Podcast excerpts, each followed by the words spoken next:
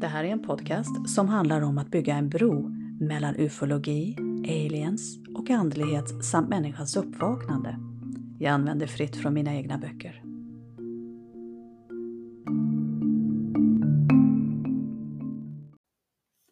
I det här avsnittet så ska vi ha fokus på olika grupper av aliens. Och vi börjar med Plejaderna.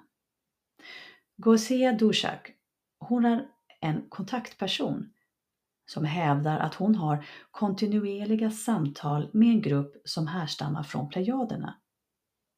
Hon menar att Plejaderna består av flera planeter där populationer av diverse grupper bor.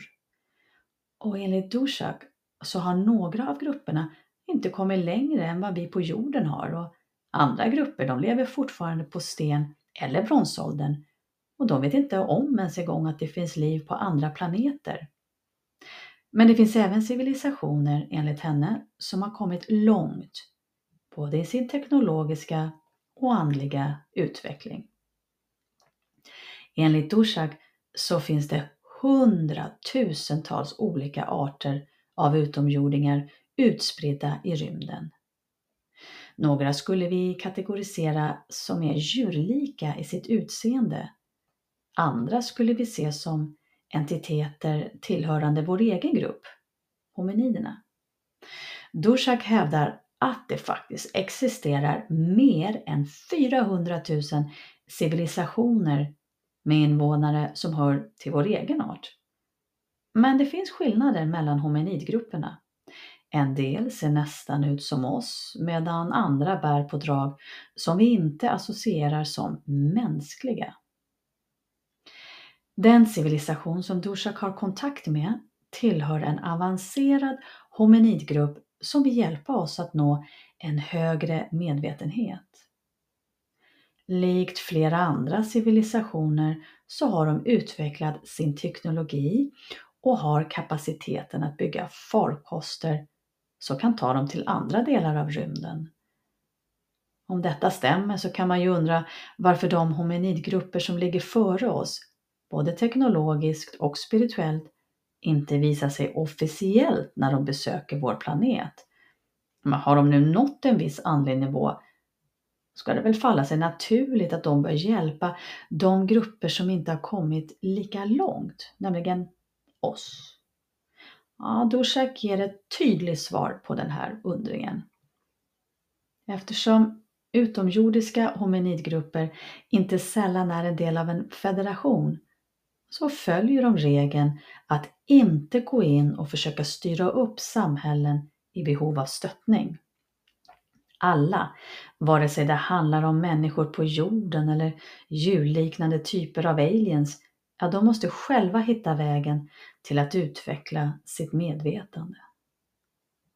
En annan förklaring till varför vi inte har sett mer utomjordingar i vår egen atmosfär, ja, det är att det finns grupper som väljer att vara anonyma. De har inga behov av att vara en del av en federation eller besöka andra planeter.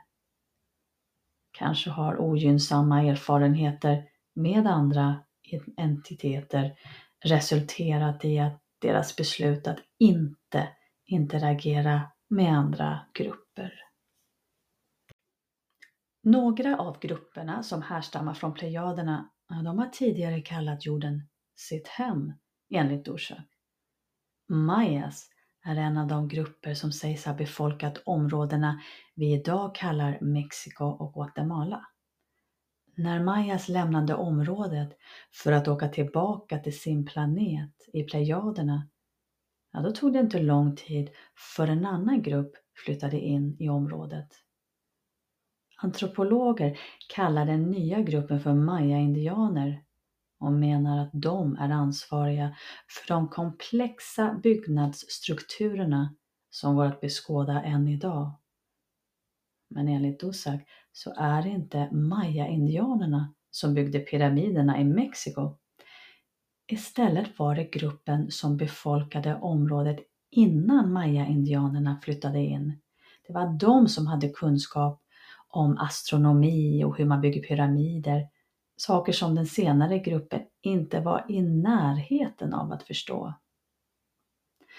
En annan välkänd grupp som har haft med aliens från Plejaderna att göra, det är ju Hopi-indianerna i Arizona. Likt Maya-gruppen så reste majoriteten av Hopis tillbaka till den planet som de härstammade från.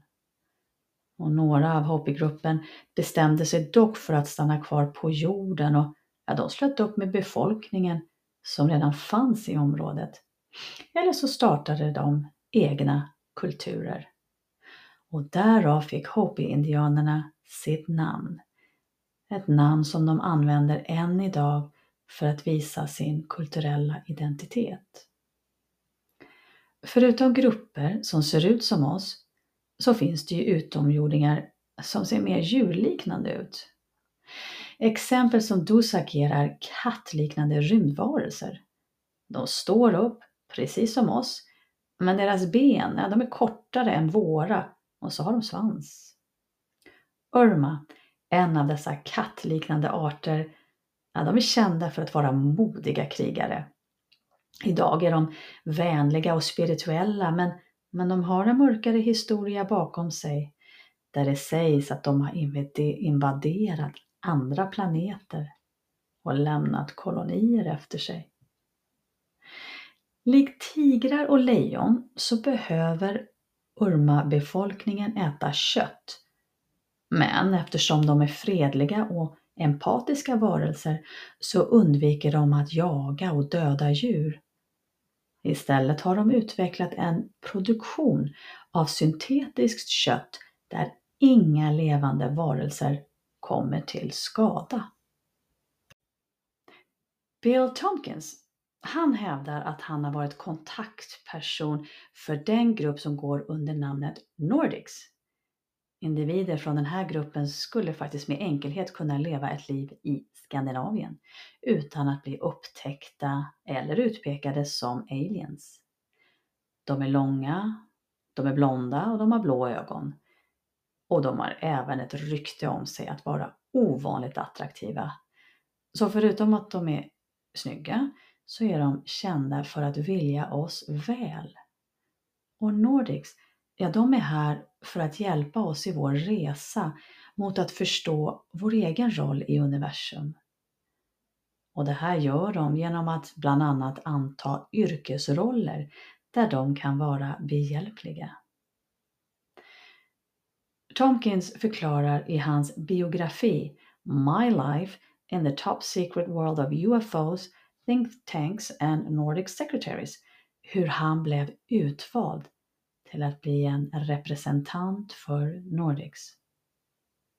Han berättar hur han är väldigt säker på att kvinnliga Nordics infiltrerade in i maktkorridorer genom att ta anställning som sekreterare. Eftersom sekreterare arbetade på bland annat militäranläggningar så kunde ju Nordics ge information som ledde till att behålla freden i världen. För det är just därför de är här. För att vara behjälpliga och för att bidra till att det finns en hållbar utveckling i den politiska arenan. Så nästa gång du sitter på tunnelbanan och ser ovanligt attraktiva personer med skandinaviskt utseende, då kan du ju fråga dig själv om det verkligen är människor du har framför dig. Känner du dessutom ett välbehag när du tittar på de här personerna? Ja, då kanske det handlar om att det är individer från Nordicsgruppen. Men om du däremot känner obehag när du befinner dig i närheten av de här individerna, ja, då handlar det om en helt annan grupp som ger sig ut för att vara Nordics och då bör du genast gå av tunnelbanan. För det finns de som kan skapa Nordics-liknande kloner genom att använda DNA från människoliknande entiteter. En mörkare agenda ligger bakom framställningen av denna artificiella och själlösa kloning. Eftersom kloner inte har en biologisk kropp, de kan ju inte ha en själ. De är robotar skapade för att utföra ett arbete som andra inte vill göra. Problemet med de nordiska klonerna det är att de kan utge sig för att vara vänliga och tillmötesgående med viljan att hjälpa andra entiteter. Stöter vi på en av dessa kloner, ja då kan ju vi bli lurade att de vill vårt bästa. När de i själva verket är programmerade av negativa aliens att implementera en mörk agenda. En annan av de här hominidgrupperna som liknar oss kommer från Alpha Centauri och är en av de vänliga arterna som vill oss väl, enligt Randy Kramer, som har gett sitt utlåtande om rymdvarelser i flera program på streamingsajten eh, Gaia. Med deras olivtonade hy så smälter hominidgrupper från Alpha Centauri in på jorden. Det enda som utmärker dem är deras lite för spetsiga öron för att vara människa. Ser vi deras öron? Ja, vi vet på en gång. Nu handlar det om aliens. Men så länge de har en keps eller mössa som täcker öronen, ja då ser vi ju dem som en del av mänskligheten. De som bor på Alpha Centauri, ja, de har kommit underfund med att det lönar sig att investera i grön energi. De använder inte fossila bränslen utan vet hur man använder energi från solen för att få samhället att gå runt. Och eh, likt de som bor i demokratiska system så väljer medborgare på Alpha Centauri ut representanter från olika distrikt för att representera folket. Mm. Sen har vi också kontaktperson och författare Ricardo González från Peru som har mycket att berätta om en grupp som man kallar för Aponians. Och eh, Aponians hävdar han härstammar från Alpha Centauri och eh, han har kontinuerlig kontakt med denna grupp. Aponians menar Gonzales, har besökt jorden under en lång tid med syftet att hjälpa oss höja vårt medvetande. Och de har förmågan att bota sjuka människor samt manipulera vädret, vilket de gör här på jorden, speciellt i Peru, där Gonzales fortfarande bor. Enligt Gonzales är Aponiens teknologiskt avancerade. Men de har även telepatiskt, Eh, en, en telepatisk förmåga och så är de interdimensionella. Det här medför att de har förmågan att flytta sig från en geografisk plats till en annan utan att behöva använda ett fordon. Denna grupp av utomjordingar de har gett sig själva uppdraget att vara till hjälp för andra. Och med kärlek och respekt så fortsätter de sin dialog med Gonzales för att sprida sitt budskap. Aponiens tillhör hominidgruppen och har du turen att stöta på en av dem, ja, då kommer du antagligen inte att se att individen är född och uppvuxen på en annan planet. Men det finns ju en stor skillnad mellan oss och gruppen från Alpha Centauri och ja, de må vara lika oss till utseendet. Men det sägs att de har utvecklat en väg till att leva långa, långa liv. Långt över vad vi anser är möjligt. En hominidgrupp som strålar av skönhet och kärlek, ja, det sägs vara de som härstammar från Venus. Och att stå i deras närhet, det är en ynnest, för du känner av den villkorslösa kärleken som de utstrålar. Och det som skiljer dem från oss utseendemässigt, ja det är att hela populationen från Venus är oerhört attraktiva. Så det finns inga fulgener som går i arv. Istället verkar de vibrera av den där klassiska skönheten som många av oss finner attraktivt. Venusiens, eller venusianernas, syfte med att kontakta oss, ja det är viljan att hjälpa människor förstå hur vi alla är en del av alltet. Ja, de är inte konflikträdda. Även om de är fyllda av kärlek med syftet att få oss att utvecklas till mer spirituella varelser, så har de ett rykte av sig att vara duktiga krigare. Och blir de hotade av mörkare krafter så kommer de att agera. Man kan endast spekulera om de, om de har haft erfarenhet av att bli invaderade av hänsynslösa grupper och att de därför behåller kunskaper i hur man försvarar sig från sin fiende. Den mest kända hominiden från Venus, ja det är nog Valiant Thor. Han sägs ha landat med sin besättning på amerikansk mark under 50-talet. De förskräckta poliserna som upptäckte den flygande farkosten, ja, de riktade sina vapen mot den här främmande mannen som lämnade ufot klädd i en guldfärgad overall. Valiant Thor visade ingen rädsla för de nervösa poliserna. Utan han log och sen bad han poliserna köra honom till president Eisenhower. Och poliserna gjorde ju som han sa, vilket medförde i slutändan att Valiant Thor stannade i Pentagon under tre år.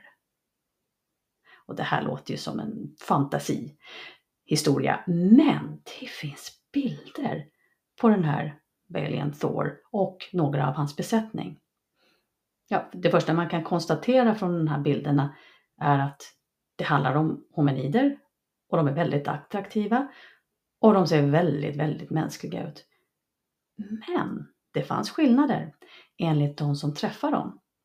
Handflatorna var flata och hade, ja, de hade inga fingeravtryck. Och vidare testades den här Valiant Thors gulduniform. Man hällde syra på kläderna, man sköt på overallen, alltså man försökte allt möjligt för att påverka materialet. Men ingenting hände. Ja, det finns inte mycket material på jorden som är omöjlig att eh, penetrera men som samtidigt kan fungera som funktionella kläder. Valiant Thor och hans besättning, ja, de ville visa världen att det fanns en bättre väg till att utveckla samhället än vad den amerikanska, amerikanska regeringen hittills hade åstadkommit. Det gick att bygga ett samhälle där svält och sjukdomar inte fick utrymme.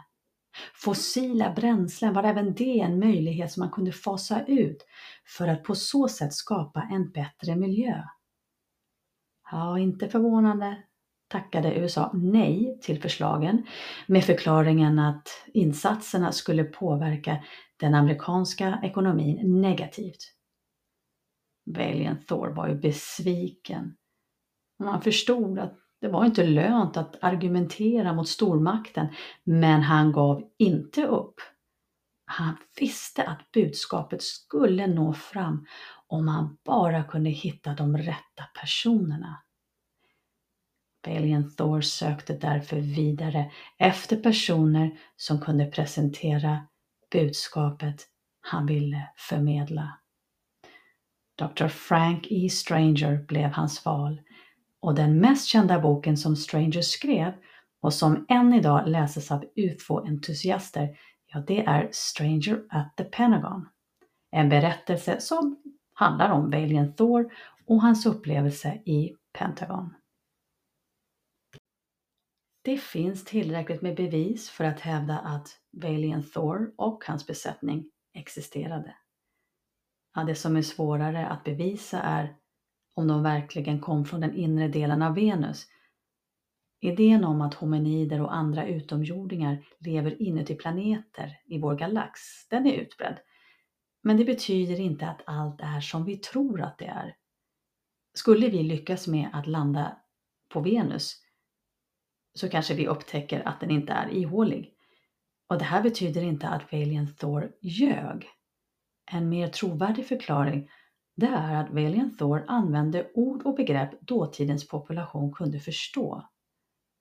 Och eftersom det finns olika dimensioner så är det ju inte omöjligt att eh, Valiant Thor kommer från en annan dimension än den vi lever i. Men hade han berättat att han kom från en annan dimension, ja, men då hade president Eisenhower fått svårare att ta till sig Venushominidernas budskap. Valian Thor anpassade därför hur han talade till vad mottagaren kunde förstå. Så på samma sätt som man kunde anpassa språk beroende på mottagares modersmål så anpassade han begreppen till vad lyssnaren kunde ta till sig. Och eftersom venusianer kan leva upp till tusen år så är det fullt möjligt att Valiant Thor fortfarande finns bland oss. Daryl Anka är en kontaktperson som har skrivit, producerat och varit delaktig i Hollywoods filmindustri under många år. Och de senaste 37 åren har han även kanaliserat en grupp utomjordingar som kallar sig själva för Sasani. Känd under namnet Bashar fortsätter Daryl Anka att sprida Sasanis budskap till de som vill lyssna. Alltså han växte ju inte upp med intentionen att bli en kanal för en interdimensionell grupp. Det var ju Hollywood som lockade, inte ett liv där han gav rådgivning till de som söker andlig hjälp. Men efter att han blev vittne till ett flertal ufon på 70-talet så väcktes ett intresse för ufologi. Och tio år senare så bestämde sig Daryl Anka för att delta i en kanaliseringskurs där man lärde ut hur man kan använda sin egen kropp för att kanalisera budskap. Och utan högre förväntningar på kursen så upptäckte han att ja, han kunde flytta sitt medvetande åt sidan för att låta entiteter från andra världar tala genom honom. De som har getts möjligheten att lyssna på Daryl Anka jämför honom med andra trovärdiga individer som har förmågan att kanalisera information. Bashar hjälper lyssnarna att utveckla sin egen förståelse om den stora potential som vi besitter för att skapa inspirerande och meningsfulla liv. Bashar berättar att när Sasanigruppen inte längre kunde föröka sin egen art så förstod denna grupp av Grace att de, de var tvungna att göra något innan de dog ut. Och för att säkerställa sin egen existens använde de vårt DNA, men utan att fråga oss om lov och kanske är det för att vårt mänskliga DNA medförde deras framtida existens som, som de känner en stark vilja att vara där för oss. Och hade de inte lyckats med att extrahera vårt DNA, ja då kanske de hade valt en annan hominidgrupp att vägleda. Men nu var det oss de valde. Och genom Daryl Anka förverkligar Sasani sitt syfte med att hjälpa oss utveckla vårt medvetande på ett kärleksfullt vis.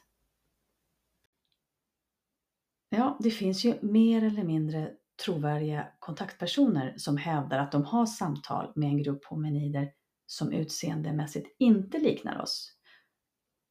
Och då pratar jag om arkturerna eh, som har flera kontaktpersoner. Arkturerna är kända som både teknologiska och spirituella kärleksfulla individer som vill människor väl och med blå eller vit hudfärg, med långa smala kroppar och mandelformade ögon samt ett betydligt större kranium än vårat. Ja, de ser inte direkt ut som oss. Men ändå tillhör de hominidgruppen. Eh, Arkturerna lever upp till 400 år och de behöver inte äta för att få näring. Istället sägs det att de får allt deras kroppar behöver genom att inta en flytande vätska. Vi har mycket att vara tacksamma för när det kommer till hur arkturerna övervakar universum. En av anledningarna till att vi fortfarande har lyckats behålla vår egen planet, ja, det är att större grupper av negativa aliens inte har kunnat invadera. Vi har individer från negativa grupper som lever både på och under jorden och som har tillgång till vapen och teknologi vi inte är i närheten av att kunna utveckla. Och ändå har de inte tagit steget och tagit över våra samhällen. Ja, inte för att de tvekar eller för att de inte har kapaciteten eller resurserna.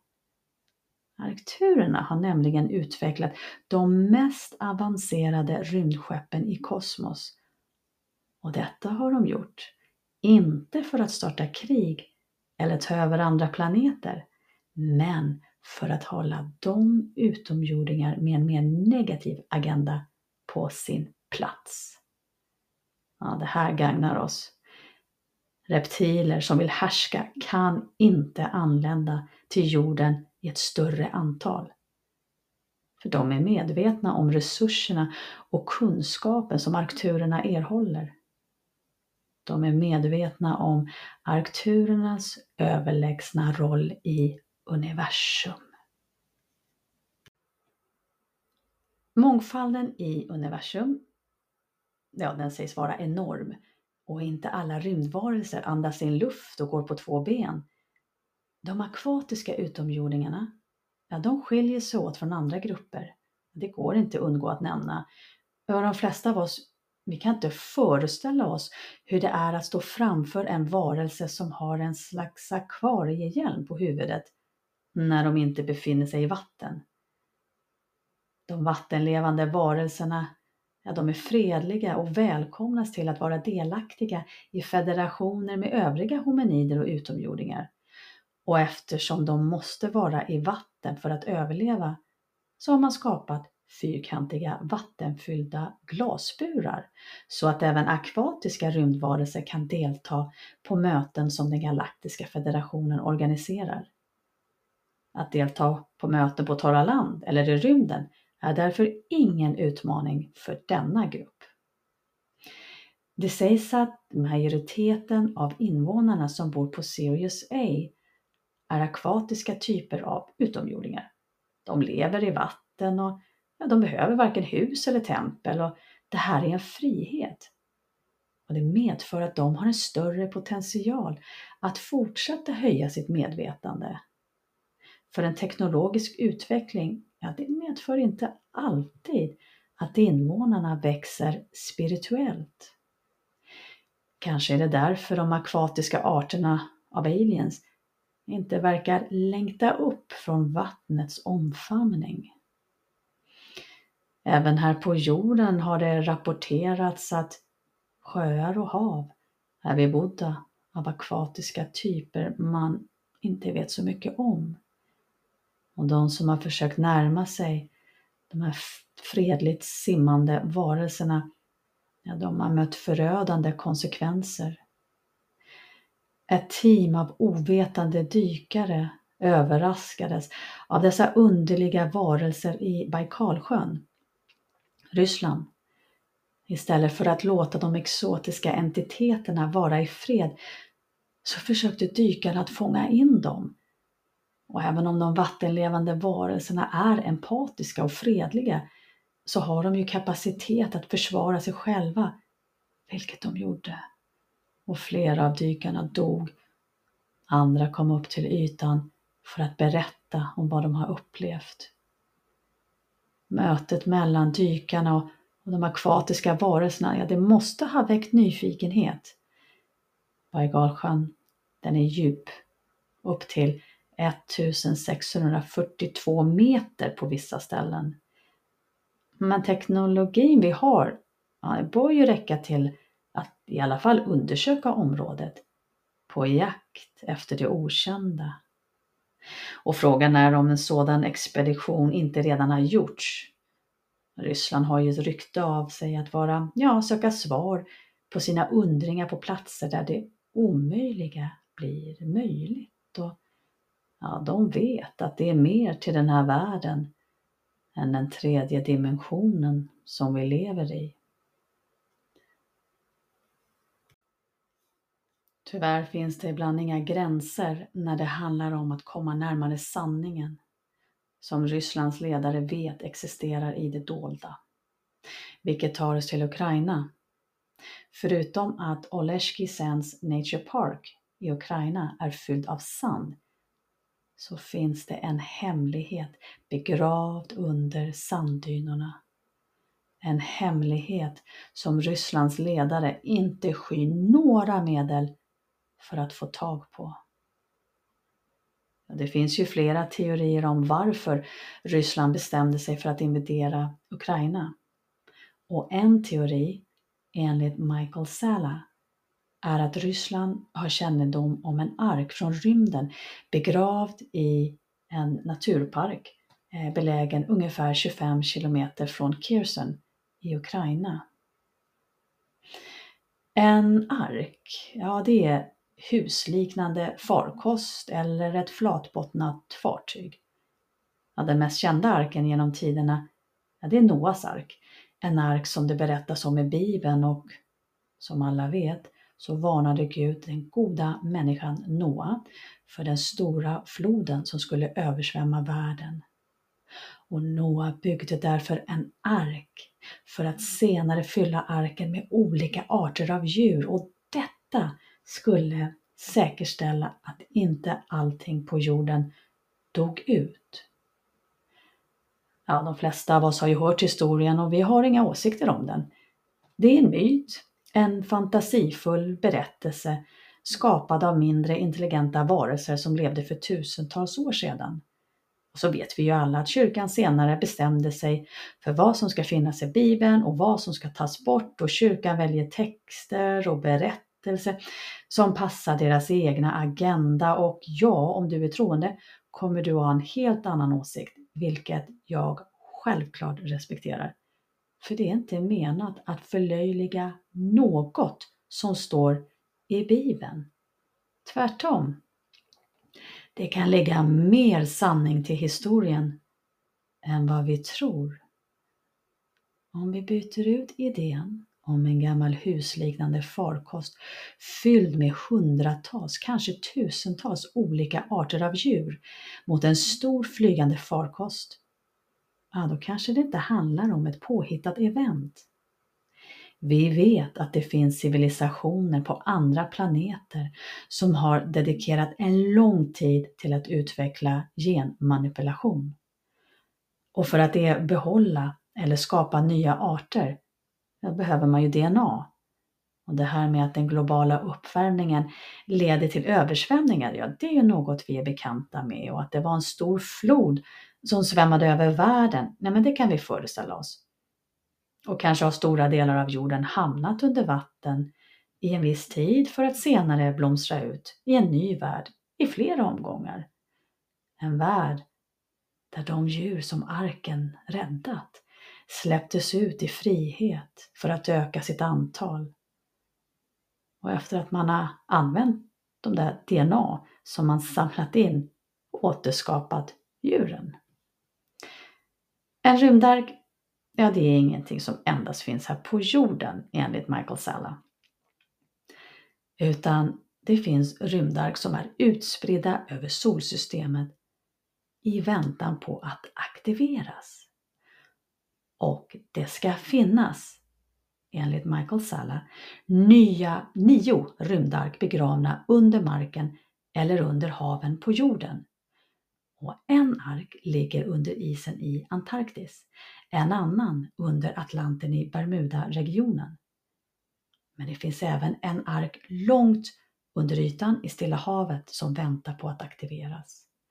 Och i White Sand Sands Missile Range i New Mexico, USA, ja det är ett område där ytterligare en rymdark ligger gömt under sanden.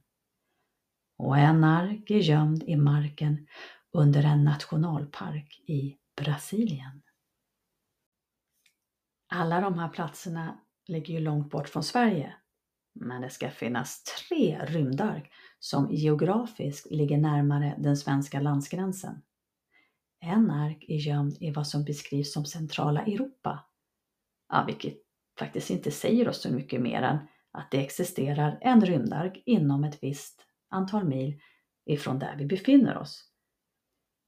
Men den andra arken, ja, den ska finnas i Ukraina. Men den tredje arken som ligger nära oss, ja, den är i Ryssland och sägs redan vara uppgrävd. Och enligt Michael Salas uppgifter så har Ryssland hittat arken i den norra delen av den stora geografiska landmassa som tillhör landet. Och vidare menar Michael Sala att Putin har kontroll över arken och att han även vill beslagta den ark som finns i Ukraina och kanske är det teknologin som lockar eller vetskapen om att tillgång till arken medför makt som gör att Putin är villig att skicka tusentals soldater in i döden. Och frågan vi kan ställa är ja, varför aliens inte stoppar Rysslands ledare från att beslagta fler rymdark. Det finns goda utomjordingar som vill vårt bästa, menar Salla. De delar frikostigt med sig av kunskap som de tror hjälper världen och människor att utvecklas åt rätt håll. Hur och varför de har valt att inte stoppa Rysslands ledare från att erövra teknologi som de kan använda för sin egen fördel, det är svårt att förstå. Majoriteten av svenskar anser nog att Putin inte tillhör gruppen av ledare vi tror vill världen gott. I alla fall inte världen utanför Rysslands gränser. Och det vi kan anta är att Ryssland skiljer sig från hur svenskar resonerar när det kommer till det okulta. De delar inte den begränsande livssynen som andra länder har implementerat bland sina medborgare. De vet att det finns mer till världen och universum än vad vi tror är sant. Problemet som Putin står inför, ja, det är ju att arken i Ukraina är skyddad av en mäktig allians som sträcker sig över landsgränserna i världen. Salah hävdar att det handlar om en allians som vill stävja politiska konflikter och framförallt kärnvapenkrig. Alliansen kan inte diktera hur världen ska leva. Däremot har de mandat att skydda utomjordiska insatser som skickats till oss. Personer vars motiv kan vara annat än att höja människors förståelse om vår roll i kosmos borde på så sätt kunna stoppas. Så den enkla förklaringen varför Putin upplever att han måste få arken på rysk mark han kanske kan förklara, förklaras med landets skakiga relation till USA enligt Michael Salla. Kalla kriget, ja det är ju en historisk kvarleva. Och tanken på att amerikanarna med deras militära styrka och mäktiga vapen planerar att gå in i Ukraina för att ta vara på arken, ja det är något som Putin inte riskerar. Om amerikanarna planerar att stjäla arken, ja då rättfärdigar det att Putin tar saken i egna händer enligt de som har insyn i vad tillgång till den här arken kan medföra. Rymdarken, ja, de är programmerade att aktiveras samtidigt vid en viss tid och på en viss plats. De är även synkroniserade med syftet att stötta människans uppvaknande och ingen regering, ingen Putin eller krigssugna amerikanare kan stävja det som komma skall och vid en viss tid då kommer alla ark att aktiveras. Att människors uppvaknande börjar, ja det är det positiva resultatet av aktiveringen. Ja, det är i alla fall positivt för majoriteten av jordens befolkning. Men däremot så gagnar ju inte ett uppvaknande de som har makt och kontroll över det mesta av världens resurser. Och visst kan man tänka att om man har haft det bra och levt ja, ett gott liv, de flesta av oss inte kan föreställa oss, ja då tar man ett steg åt sidan. Man öppnar sig för en förändring och kommer till insikt att det är dags att dela med sig av det överflöd man har till resten av mänskligheten. Men tyvärr, vi människor, ja, vi är inte alltid generösa och osjälviska. Existerar det ett hot mot våra resurser, ja, då gör vi det som gagnar oss själva. Och det här vet ju de som har översikt över hur vi resonerar. Teorin om att det kommer att skapas en falsk alien invasion, ja, det är inte en fabel.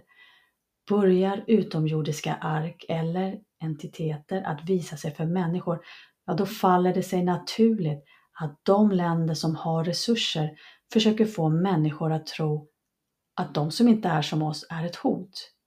Vi har i tusentals år vant oss vid att den grupp som har de starkaste resurserna är den grupp som kommer att ta över. Historieböckerna de är ju fulla av fasansfulla händelser när de som ligger före i tiden invaderar och förslavar de som inte har kommit lika långt i sin teknologiska utveckling. Även om de andra förklarar intentionen med att de endast vill hjälpa oss att komma vidare i våra liv, så har vi ju lärt oss att inte alltid lita på andra. Missionärer som försöker övertyga andra att deras trosförhållning då är den enda sanningen. Alltså det klingar inte väl i våra öron. Och tankar på hur katolska kyrkan brände de som stod för oliktänkande, ja, det skrämde oss i många år. Rädslan för dem som säger sig besitta svaren på livets gåtor, men det här kan ha förts vidare med våra gener. Europeer som i sin överlägsna attityd bredde ut sina imperier utan den minsta tanken på lidandet som den inhemska befolkningen upplevde. Det är ingenting vi har glömt. Och bytt ut katolska präster och giriga europeer mot aliens med utseende vi inte är bekanta med. Eh, så det är inte svårt för media att väcka misstankar om utomståendes dolda agenda. Det räcker med att dokumentera hur några ufon attackerar oskyldiga människor. Ja, men då har man ju lyckats med att misstänkliggöra alla aliens som inte hör till vårt eget människosläkte. Alliansen som finns här på jorden för att guida oss i rätt riktning ja, de kommer ju inte att bli trodda när de menar att arken är en gåva för mänskligheten, enligt Michael Salla. Kanske kommer arken att brännas av rädda människor i tron att det är ett hot. Kanske kommer rymdvarelser med intentionen att förbättra våra liv jagas bort från jordens yta den galaktiska federationen tillåter inte att besökare från andra galaxer startar krig mot mänskligheten. Eller för den delen att de påtvingar hjälp även när det behövs. Och framtiden blir därför oviss. Och det är inte omöjligt att det tar hundratals år, om än tusentals år, innan nästa intervention tillsätts. Låt oss därför inte övertygas om att de som härstammar från andra planeter är onda varelser med syfte att förgöra oss. Och vi ska avsluta säsong två med att eh, prata om vad som hände 1997 i Phoenix, Arizona. Det finns ju tusentals vittnen som har sett ufon runt om i världen och de flesta vittnesrapporter, ja, de går faktiskt att förklara bort som naturliga ljusfenomen, meteorer, militärövningar där man använder moderna flygplan som världen inte har skådat.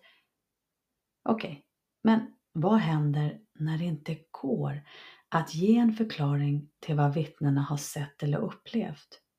Om det inte handlar om en eller två vittnen utan kanske tusentals vittnen som ser samma oförklarliga fenomen på himlen.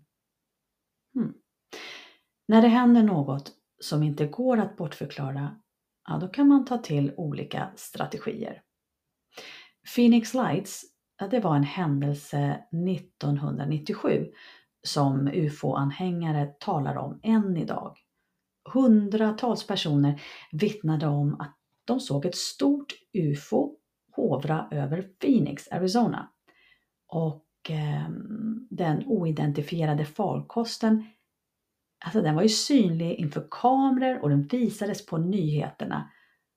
Och Arizonas borgmästare Five Symington, alltså han förstod att de stod inför en stor utmaning. För hur ska man förklara bort något som kan vara ett hot och som man samtidigt inte vet var det kommer ifrån? Politikerna måste ju kunna ge svar på frågor, speciellt om det rör säkerhet och vilka svar kan man ge när ingen verkar veta vad som händer?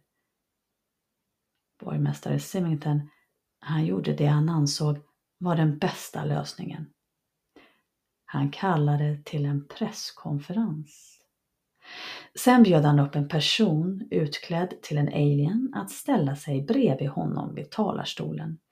Och med starka händer lyckades de med att få av maskeraddräktens huvud och nervösa fnissningar från åhörare och journalister. Ja, men det gick över till lättare skratt och tänk vad bra för skratt. Ja, men det kan få rädsla och förundran över något man inte kan förstå att lägga sig platt. Och det tog över tio år innan den dåvarande borgmästaren avslöjade att skådespelet som han då hade planerat här, alltså det var menat att stävja masshysteri. Politiska ledare har mer eller mindre insyn i vad som sker i deras områden och men att lyfta och diskutera frågor som rör ufon och aliens ja, det är ju ingenting som de flesta länder sätter högt på sin dagliga agenda. Även om de stora supermakterna har haft besök och kontakt med aliens under en längre tid. USA sägs vara ett av de länder som har då haft en kontinuerlig dialog med aliens i över 80 år om det sägs att den före detta presidenten Donald Trump planerade att gå ut och berätta för media att det finns aliens och att de besöker vår planet. Men han blev avråd av inte mindre än den galaktiska federationen som menade att folk inte var redo att höra om aliens existens. Och enligt den galaktiska federationen så skulle masshysteri sprida sig som en löpeld efter uttalet. Donald Trump lyssnade. Även en egensinnig person som Trump vet att man inte ignorerar råd som den galaktiska federationen ger.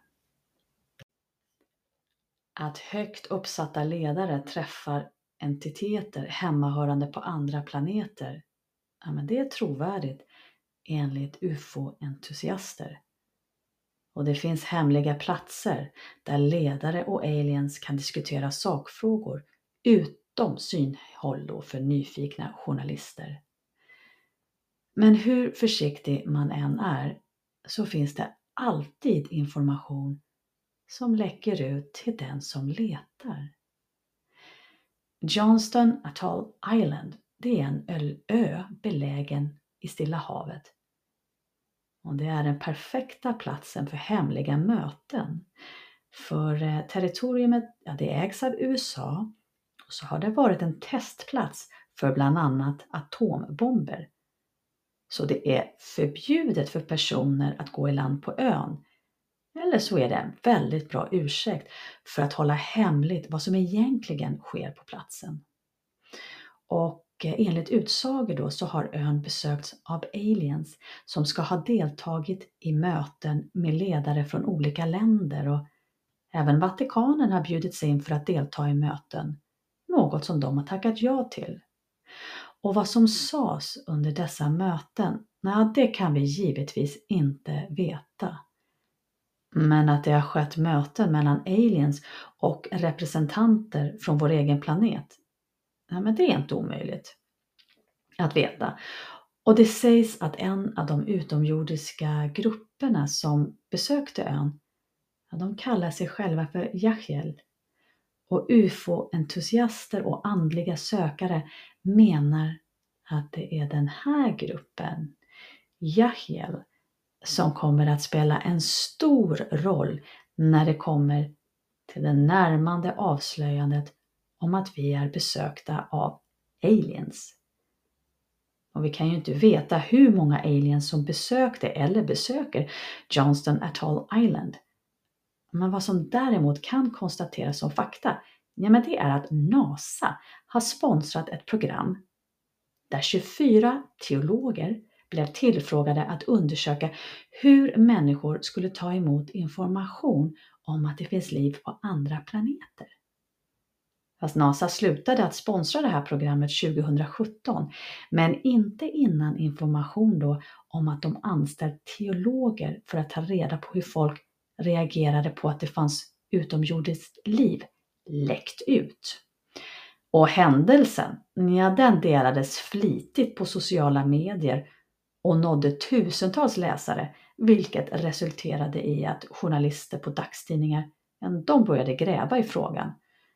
Ja, NASA svarade att ja, men de hade ju inte anställt teologerna, de hade ju bara sponsrat ett program som önskade svar på frågan. Och tyvärr ja, så blev ju fokuset på om NASA hade anställt eller endast sponsrat teologer. Men det som hade bidragit till en mer givande diskussion, ja det är ju varför NASA överhuvudtaget gav stöd eller pengar till frågor som rör utomjordingars existens.